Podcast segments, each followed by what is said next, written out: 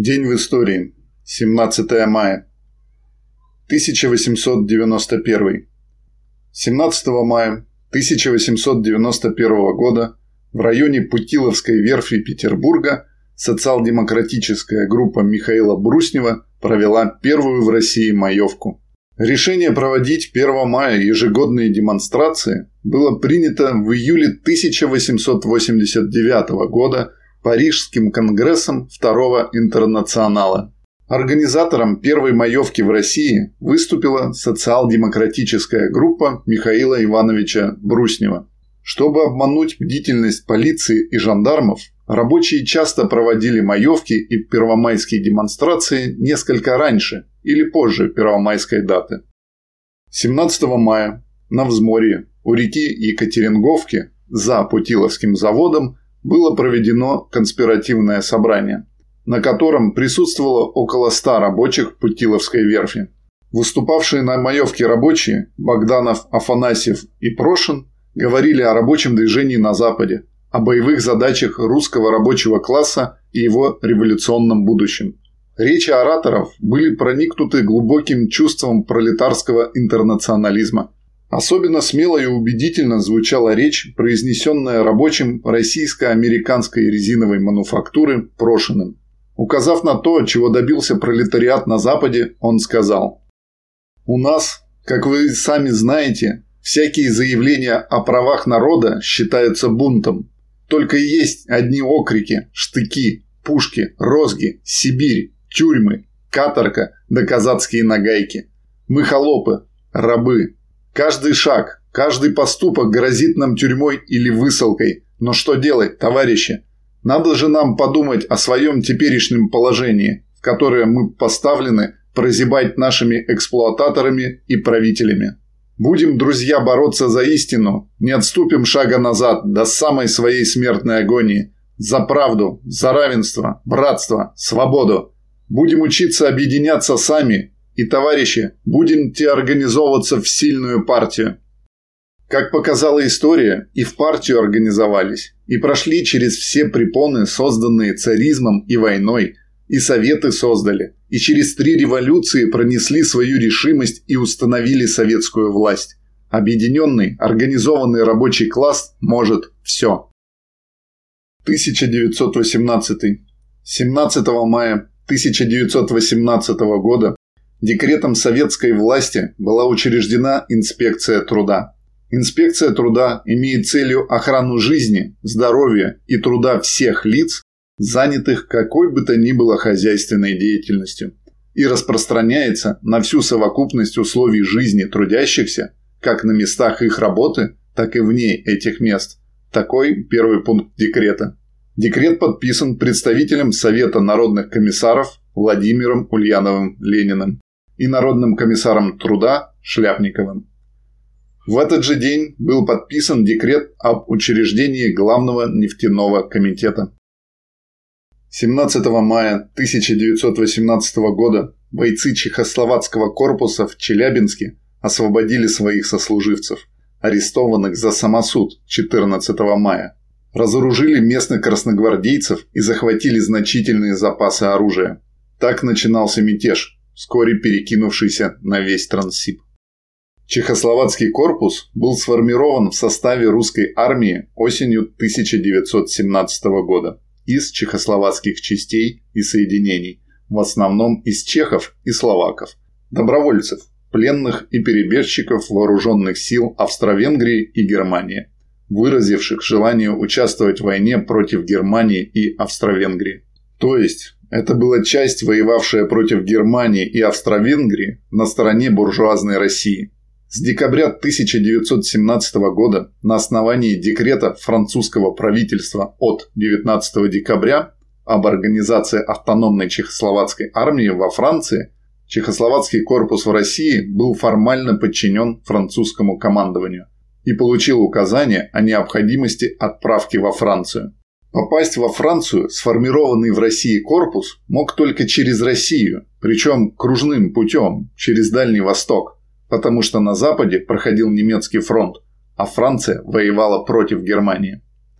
После Октябрьской революции в России командование Чехословацкого корпуса заявило о безусловной поддержке свергнутого Временного правительства. Советское правительство, даже зная о враждебной настроенности чехословаков, тем не менее разрешило Чехословацкому корпусу проследовать в дальневосточные порты в порядке и с оружием. Какой порядок они соблюдали, вы видите, самосуд, потом мятеж. В этот день чехословаки, находившиеся в эшелонах на станции Челябинск, захватили вокзал, ворвались в город и заняли его центр. Это свое выступление чехословацкое командование мотивировало необходимостью освобождения арестованных Челябинским советом нескольких чехословацких солдат за убийство красноармейца Мадьяра. Мятеж чехословацкого корпуса поднял на борьбу почти все антисоветские силы в стране. Кроме того, Иностранная интервенция в Россию до мятежа чехословаков шла вяло. Увидев в глубине России мощную вооруженную антисоветскую силу, интервенты заметно оживились и перешли к активным действиям. Чехословацкий мятеж в России сопровождался многочисленными грабежами, убийствами и изощренными пытками пленных большевиков, оставив о себе невеселую память у местного населения. Братские народы, родственная кровь, все это сказки из репертуара господина Геббельса. Решает все классовая позиция. Верно сказал поэт. Не тратьте слова на братство славян, братство рабочих и никаких прочих. 1919. 17 мая 1919 года состоялся первый коммунистический субботник на Александровской, Калининской железной дороге. Владимир Ильич Ленин написал по этому поводу небольшую статью, которую большинство людей, называющих себя марксистами, почему-то не читает, хотя она, по сути, является одной из важнейших и самых зрелых теоретических ленинских работ о сущности диктатуры пролетариата. «Диктатура пролетариата, – пишет Владимир Ильич, – не есть только насилие над эксплуататорами и даже не главным образом насилие – Экономической основой этого революционного насилия, залогом его жизненности и успеха является то, что пролетариат представляет и осуществляет более высокий тип общественной организации труда по сравнению с капитализмом. В этом суть, в этом источник силы и залог неизбежной полной победы коммунизма. Крепостническая организация общественного труда держалась на дисциплине палки – при крайней темноте и забитости трудящихся, которых грабила и над которыми издевалась горстка помещиков.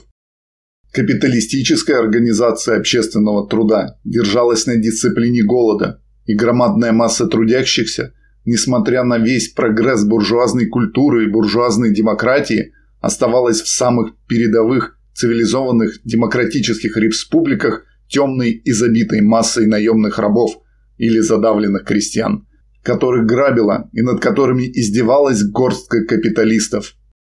Коммунистическая организация общественного труда, которой первым шагом является социализм, держится и чем дальше, тем больше будет держаться на свободной и сознательной дисциплине самих трудящихся, свергнувших иго как помещиков, так и капиталистов.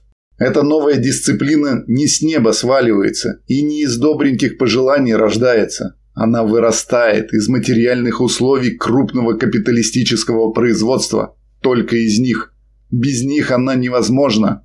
А носителем этих материальных условий или проводником их является определенный исторический класс, созданный, организованный, сплоченный, обученный, просвещенный, закаленный крупным капитализмом.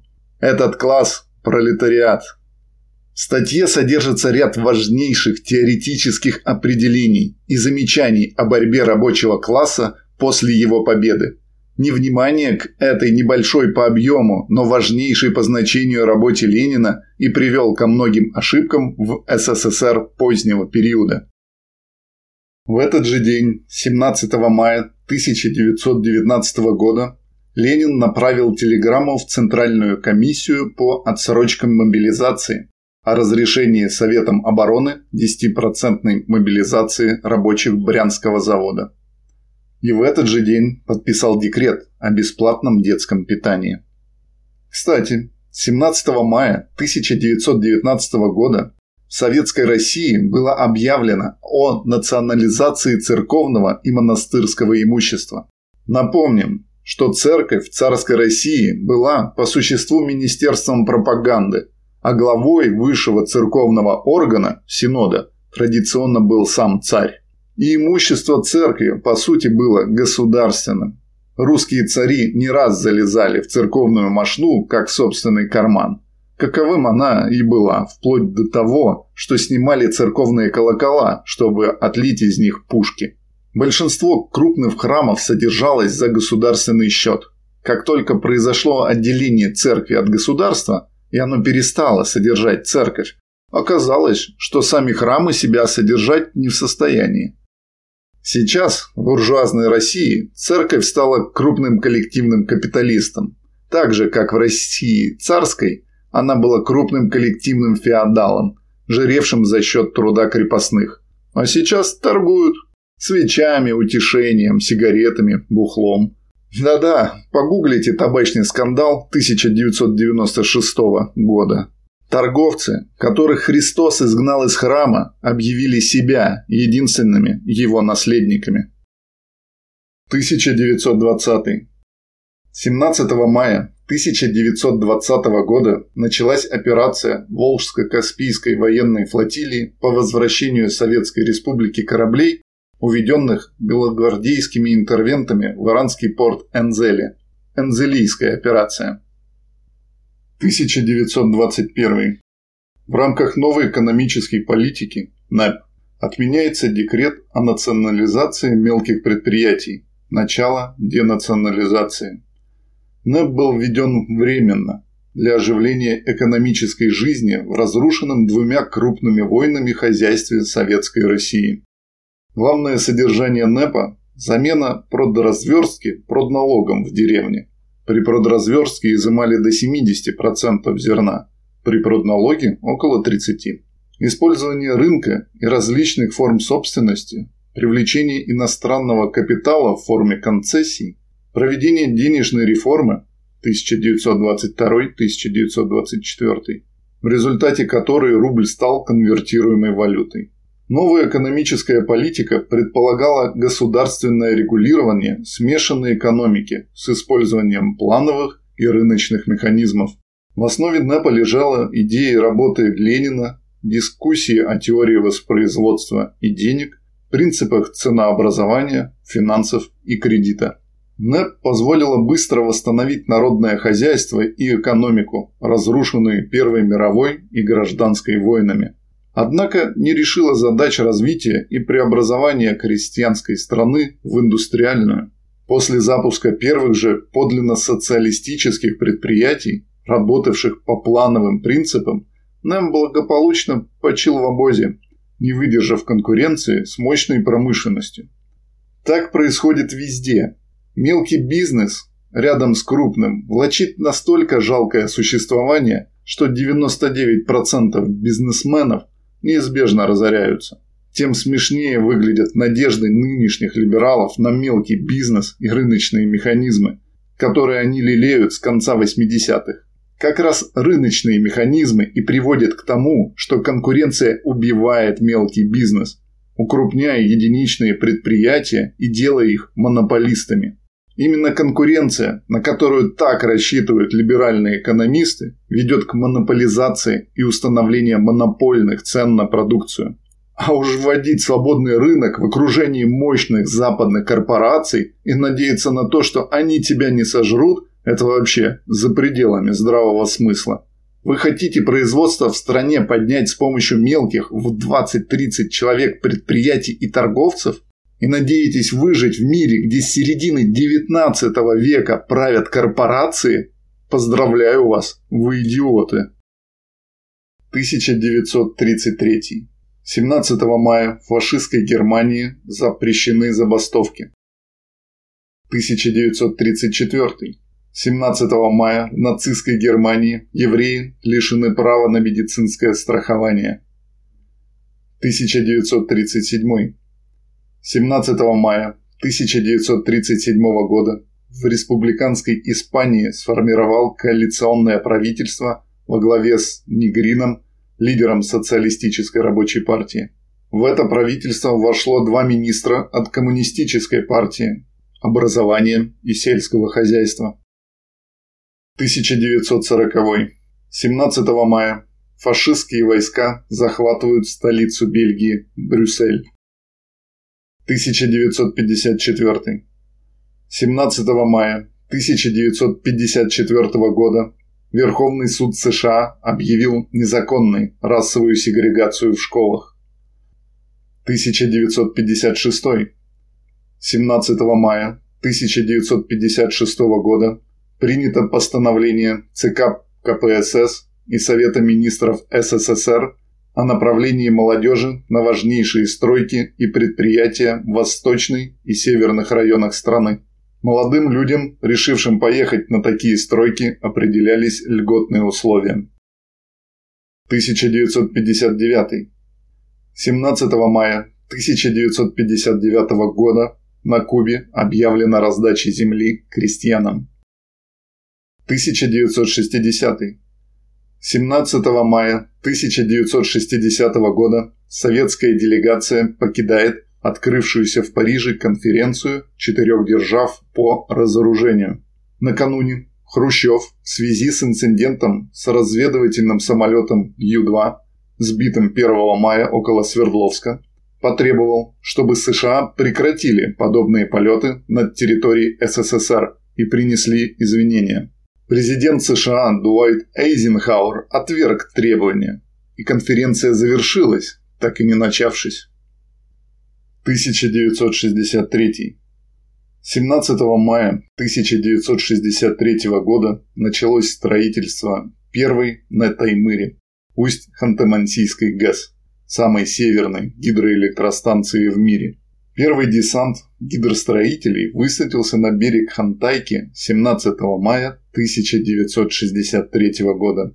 Место для сооружения створа гидроузла было выбрано на Большом Хантайском пороге. Первый агрегат был сдан в эксплуатацию 20 ноября 1970 года, а полностью станция была сдана 25 сентября 1975 года. В результате строительства станции было образовано Хантайское водохранилище с максимальной глубиной до 56 метров. 1969. 17 мая 1969 года советская автоматическая межпланетная станция Венера-6 совершает плавный спуск в атмосферу планеты Венера. 1972. 17 мая 1972 года в Советском Союзе осуществлен запуск искусственного спутника Земли «Космос-490» для изучения первичного космического излучения и потоков электронов высокой энергии. 1973. 17 мая в Сенате США начинается слушание по Уотергейтскому скандалу. 17 мая 1985 выступая на собрании актива Ленинградской партийной организации, генеральный секретарь ЦК КПСС Горбачев – впервые провозглашает лозунг ускорения коммунистического строительства. Да-да, те, кто впоследствии прямо заявит, что его целью была борьба с коммунизмом, сначала прикидывались самыми проверенными коммунистами и под этими лозунгами творили свои черные дела. Чтобы предать, надо сначала стать своим, ибо предают только свои. Всегда это помните. И предателей карайте жестче, чем врагов. 1990. 17 мая 1990 года Всемирная организация здравоохранения исключила гомосексуальность из списка психических заболеваний. 17 мая в разные годы. В 1995 на аукционе в Женеве алмаз Ди продан за рекордную сумму в 16 миллионов 548 тысяч 750 долларов. 1997 Пол Маккартни получил по интернету за 30 минут более 3 миллионов вопросов. Мировой рекорд. Что умного и мог сказать певец, никогда ничему всерьез не учившийся? В 1998 в Мелдоне, Англия, было приготовлено блюдо кэрри весом 2653 килограмма. Мировой рекорд. В 1999 Эхуд Барак стал премьер-министром Израиля. В 2000-м премьер-министром России утвержден Михаил Касьянов. Миша 2%, так называли его те, кто имел с ним дело. 2% от суммы – это была установлена им такса взяток. За столько он продавал Россию. В 2004 в штате Массачусетс разрешены однополые браки. В 2007 в Москве подписан акт о каноническом общении между Московским патриархатом и Русской православной церковью за рубежом. С той самой Русской православной церковью за рубежом, которая публично приветствовала нападение фашистских войск на СССР. Так что все стало понятно, на чьей стороне нынче попы. В 2009 вышла первая тестовая версия компьютерной игры Minecraft, ставшая одной из самых популярных в мире, и прочая такая же мелочь. А в 2021 составитель этого текста 17 мая идет в полицию на допрос в качестве потерпевшего от покушения на мошенничество. Телефонное мошенничество. Людям звонят, представляются сотрудниками банка или даже МВД и вынуждает перевести деньги на какой-то счет или карту, которую называют по телефону. Все довольно топорно и безграмотно, но многие пенсионеры попадаются. Такая вот настала у нас жизнь после наступления капитализма. Попы, игрушки, попса и мошенники. Какой она будет, зависит от нас. От того, что мы делаем или не делаем сегодня, зависит наше завтра. Наше и наших детей.